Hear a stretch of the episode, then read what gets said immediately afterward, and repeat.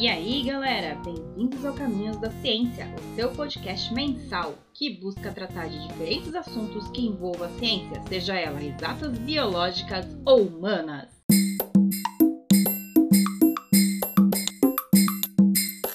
Dessa vez, vamos entrevistar ela, a grande Paloma, nossa querida convidada, que é formada em técnica de enfermagem e instrumentação cirúrgica. Hoje nós vamos falar sobre o sistema imunológico e nada melhor do que uma técnica em enfermagem com instrumentação cirúrgica para nos auxiliar e explicar o que é o sistema imunológico. Paloma, o que é o sistema imunológico então? Antes de mais nada, um bom dia, boa tarde, boa noite, não sei o horário que vocês estão escutando, né? Vamos lá. Ele também é chamado de sistema imune ou imunitário é o conjunto de células e tecidos e órgãos e moléculas que são responsáveis pela retirada de agentes ou moléculas estranhas do organismo, de todos os seres vivos, com finalidade de manter a hemostasia. O que é hemostasia? É o equilíbrio do organismo para combater vírus, bactérias, agentes causadores de doenças. E como que funciona o sistema imune? Bom, ele consiste na resposta coletiva e coordenada das células e moléculas diante de agentes estranhos, ou seja, aquilo que eu supracitei anteriormente, né?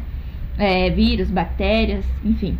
O sistema imune é dividido em dois tipos é, de imunidade, que caracterizam dois tipos de resposta: a imunidade inata ou natural é, e a imunidade adquirida, que é a resposta imune adquirida. E o que é a resposta imune do nosso sistema imunológico?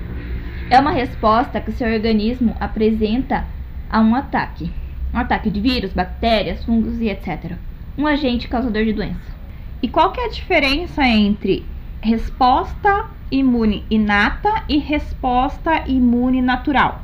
Bom, a imunidade inata é a primeira linha de defesa do organismo, com qual é, ele já nasce é uma resposta rápida, não específica e limitada aos estímulos estranhos do corpo. É representada por barreiras físicas, químicas e biológicas. Os principais componentes da imunidade inata são barreiras físicas e mecânicas.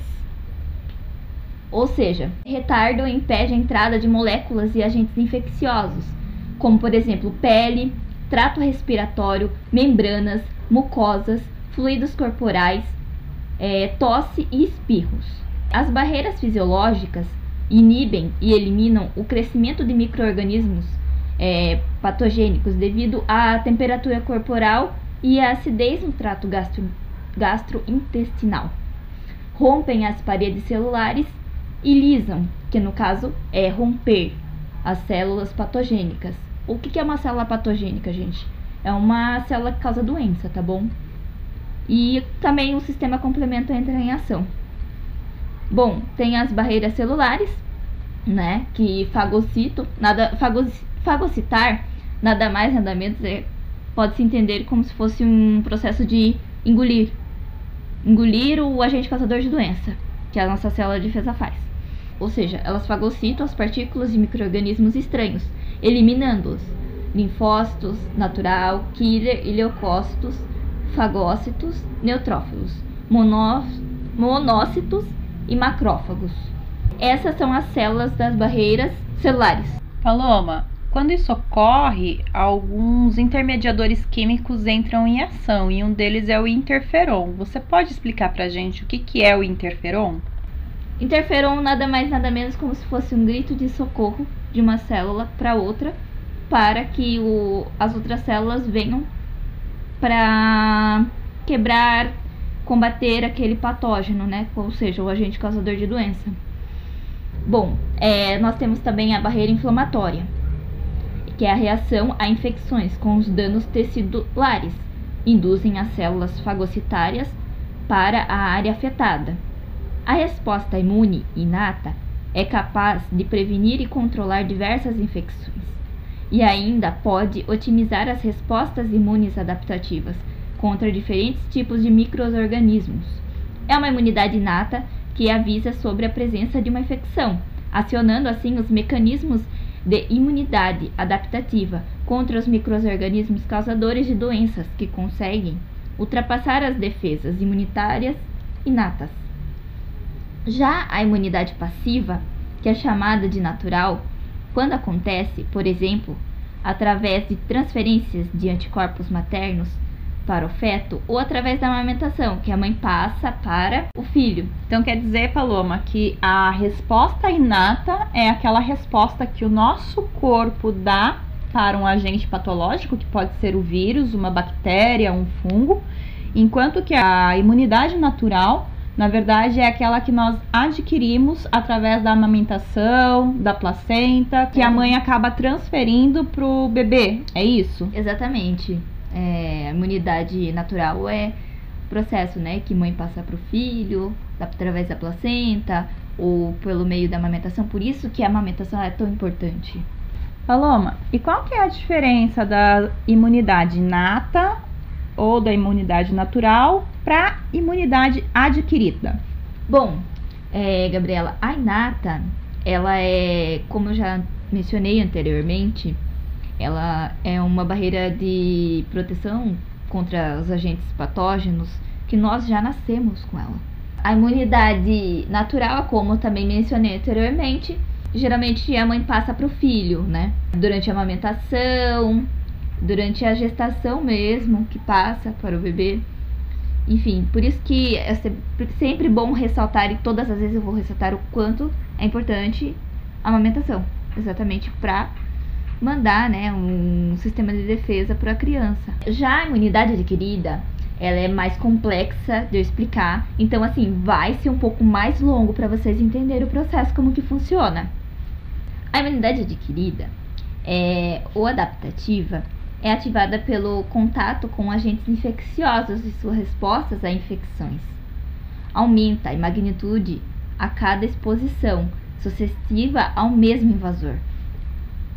Então você quer dizer que a imunidade adquirida pode ser adquirida com vacina? Sim, pode adquirir com vacina. É, existem dois tipos de imunidade adquirida: a imunidade humoral e a imunidade celular. Pá, você pode explicar pra gente o que, é a imunidade humoral e o que, é a imunidade celular?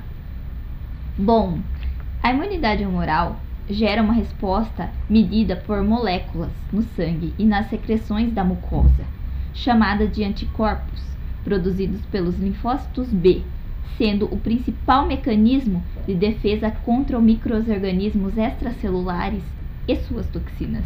Os anticorpos reconhecem os antígenos qualquer partícula estranha ao corpo, neutralizam a infecção e eliminam esses antígenos por variados mecanismos efetores. A imunidade celular gera resposta mediada pelos linfócitos T, quando microorganismos intracelulares, como vírus e algumas bactérias, sobrevivem e proliferam dentro da célula hospedeira, estando inacessíveis para os anticorpos circulantes.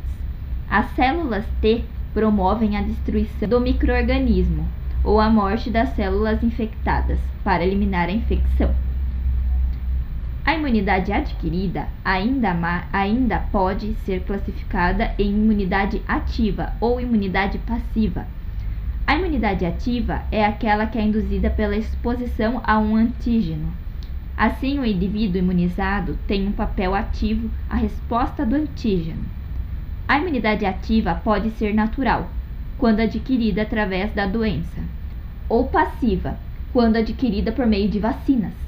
É artificial, quando há passagem de anticorpos prontos, como o soro antiofídico, é, que age contra venenos de aranhas e cobras. A resposta imune adquirida, mediada pelos linfócitos B e T, apresenta uma série de propriedades que administram as respostas destes. São elas: especificidade é quando o sistema imunológico reconhece os diversos antígenos e produz uma resposta imunológica específica para cada um deles. Diversidade é quando o sistema imune é capaz de reconhecer milhares de antígenos diferentes e produz uma resposta adequada para cada um deles. Memória imunológica é quando a exposição do sistema imunológico a antígeno faz aumentar a sua habilidade em responder a esse mesmo antígeno novamente. As respostas subsequentes ao mesmo antígeno são normalmente mais rápidas maiores e qualitativamente diferentes da primeira, uma vez que produzidas células de memória têm uma longa vida e são capazes de reconhecer esse antígeno por anos. A especialização é quando o sistema imune responde por vias distintas e diferentes antígenos, maximizando a eficiência dos mecanismos de defesa.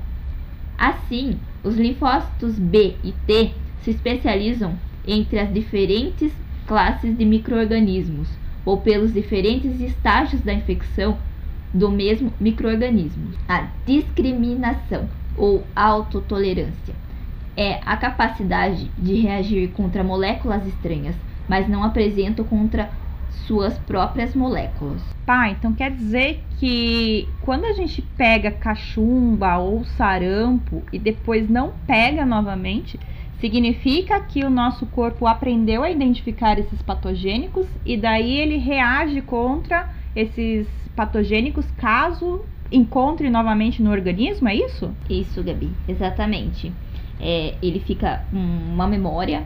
Então, assim, a resposta, a segunda resposta é muito mais rápida, muito mais eficaz contra o antígeno.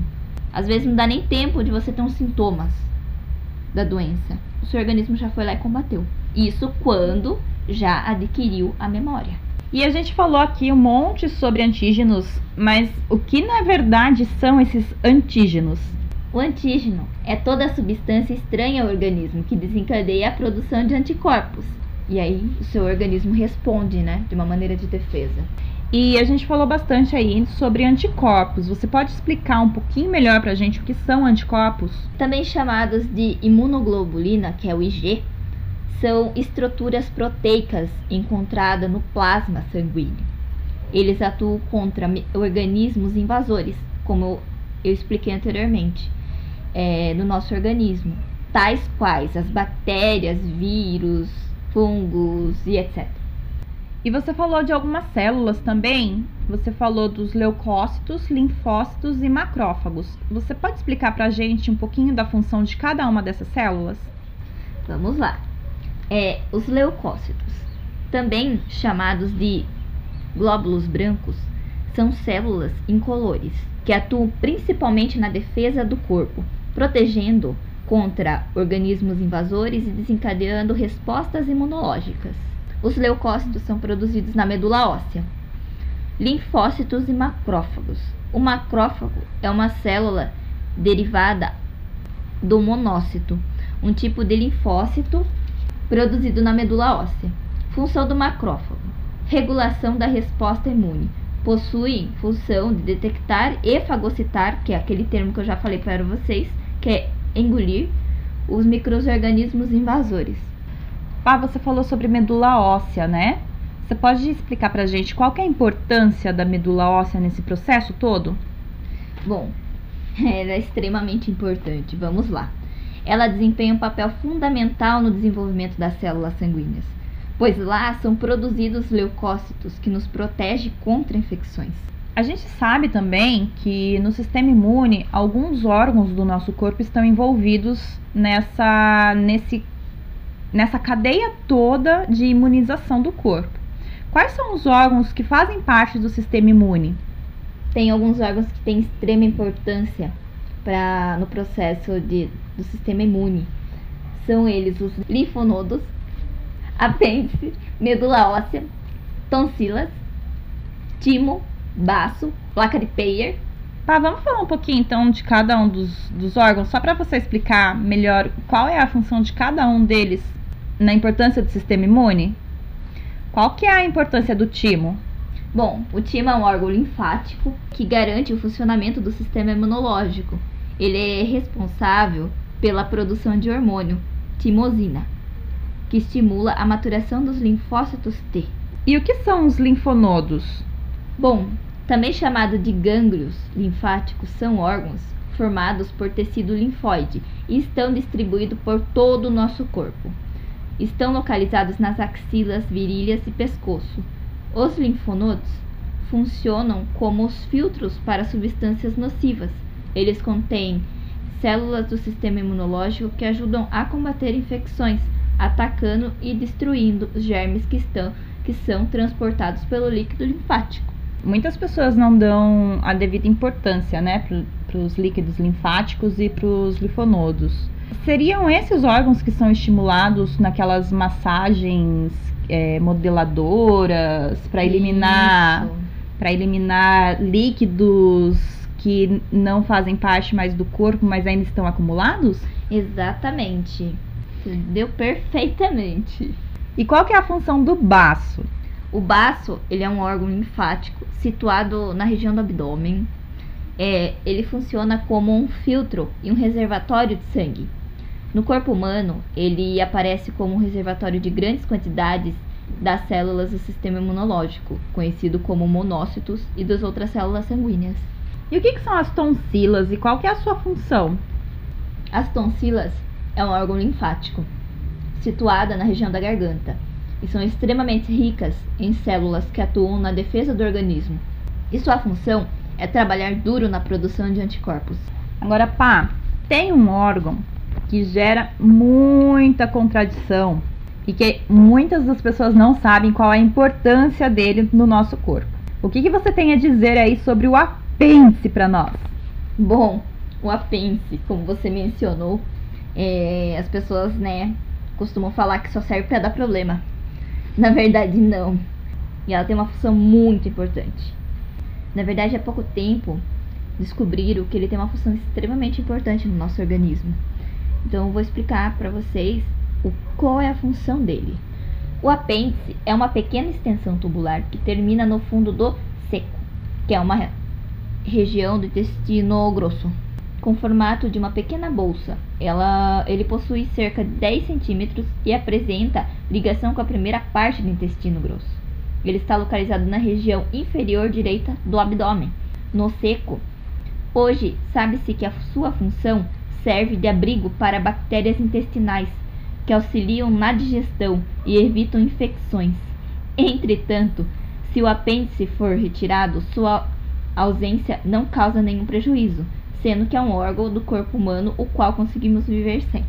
Então você quer dizer, pá, que no nosso intestino é, existem bactérias que auxiliam na digestão de algumas comidas e essas bactérias elas podem ficar é, escondidas, podem ficar abrigadas dentro do apêndice, é isso?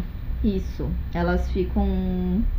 Faz o apêndice de uma moradia, né? E elas são as bactérias boas que auxiliam no processo digestório.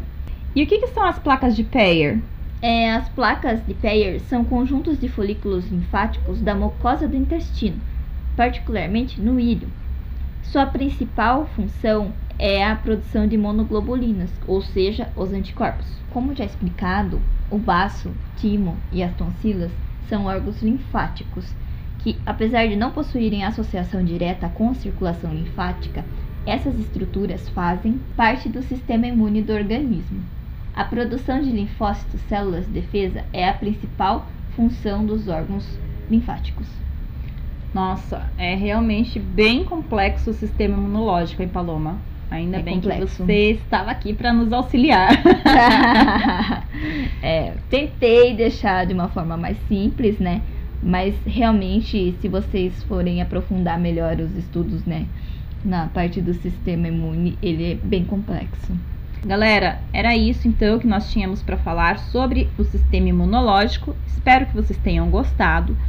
Diante disso, eu só tenho então a agradecer Paloma, você por ter nos dado essa honra aqui de esclarecer toda essa confusão que é o sistema imunológico. Bom, eu que agradeço. Foi uma honra estar aqui, participando aqui do Caminhos da Ciência. E espero que eu possa ajudar vocês de alguma forma. Galera, não esquece aí de curtir o Caminhos da Ciência e acompanhar o nosso podcast mensal.